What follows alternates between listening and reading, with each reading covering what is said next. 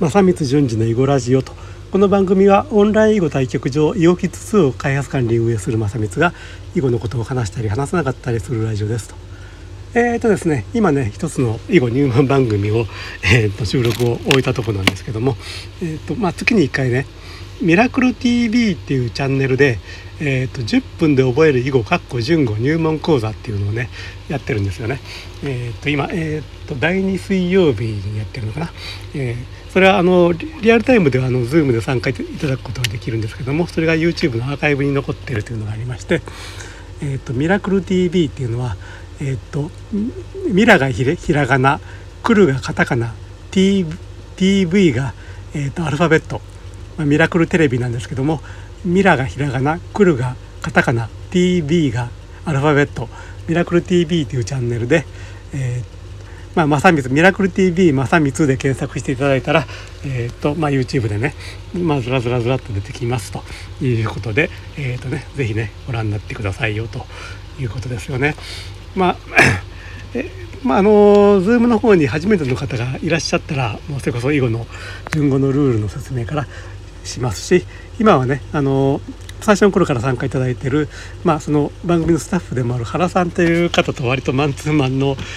えーと、講習みたいな、えーとね、形のことが、まあ、多いんですけれども、えー、まああの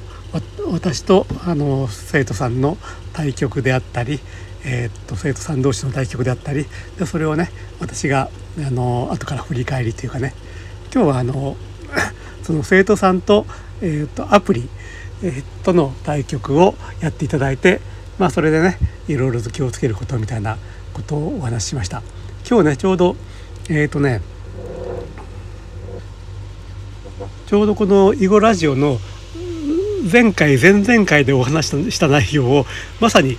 えー、とそのまま、えー、とやるっていうことを、えー、とやったですね。つまり順語から囲碁への移行みたいな話と,、えー、と囲碁における上げ浜の問題というかね上げ浜を埋めるっていうのと順語で障害を数えることとの関係性みたいなね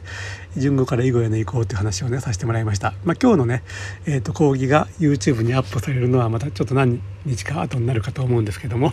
えっ、ー、と「ミラクル TV21 年0714」みたいなね タイトルでもうすぐアップされると思うんで、えーと、ぜひご覧になってくださいということで、まあ、これもかなりの回数やってますから、えーと、YouTube のねチャンネルの方に、えーと、たくさん残ってますんで、まあ、あの囲碁入門初級の初心者の方はね是非あの今いろいろと参考になることがあるかと思いますと。で まあ Zoom の方に参加いただいたら、まあ、私と対戦をしてしたりとか私から直接あのその場で、えー、っと今のね順語のルールをゼロからえーと、教えて差し上げ差し上げることができますし、えーとね、その辺ミラクル TV のページをいろいろご覧になっていただいたらその参加の仕方とかも分かると思いますので、えー、よろしくお願いしますと。ということで、えーと、今日 短いですけどもね「えーと、ミラクル TV」というチャンチャンネルであの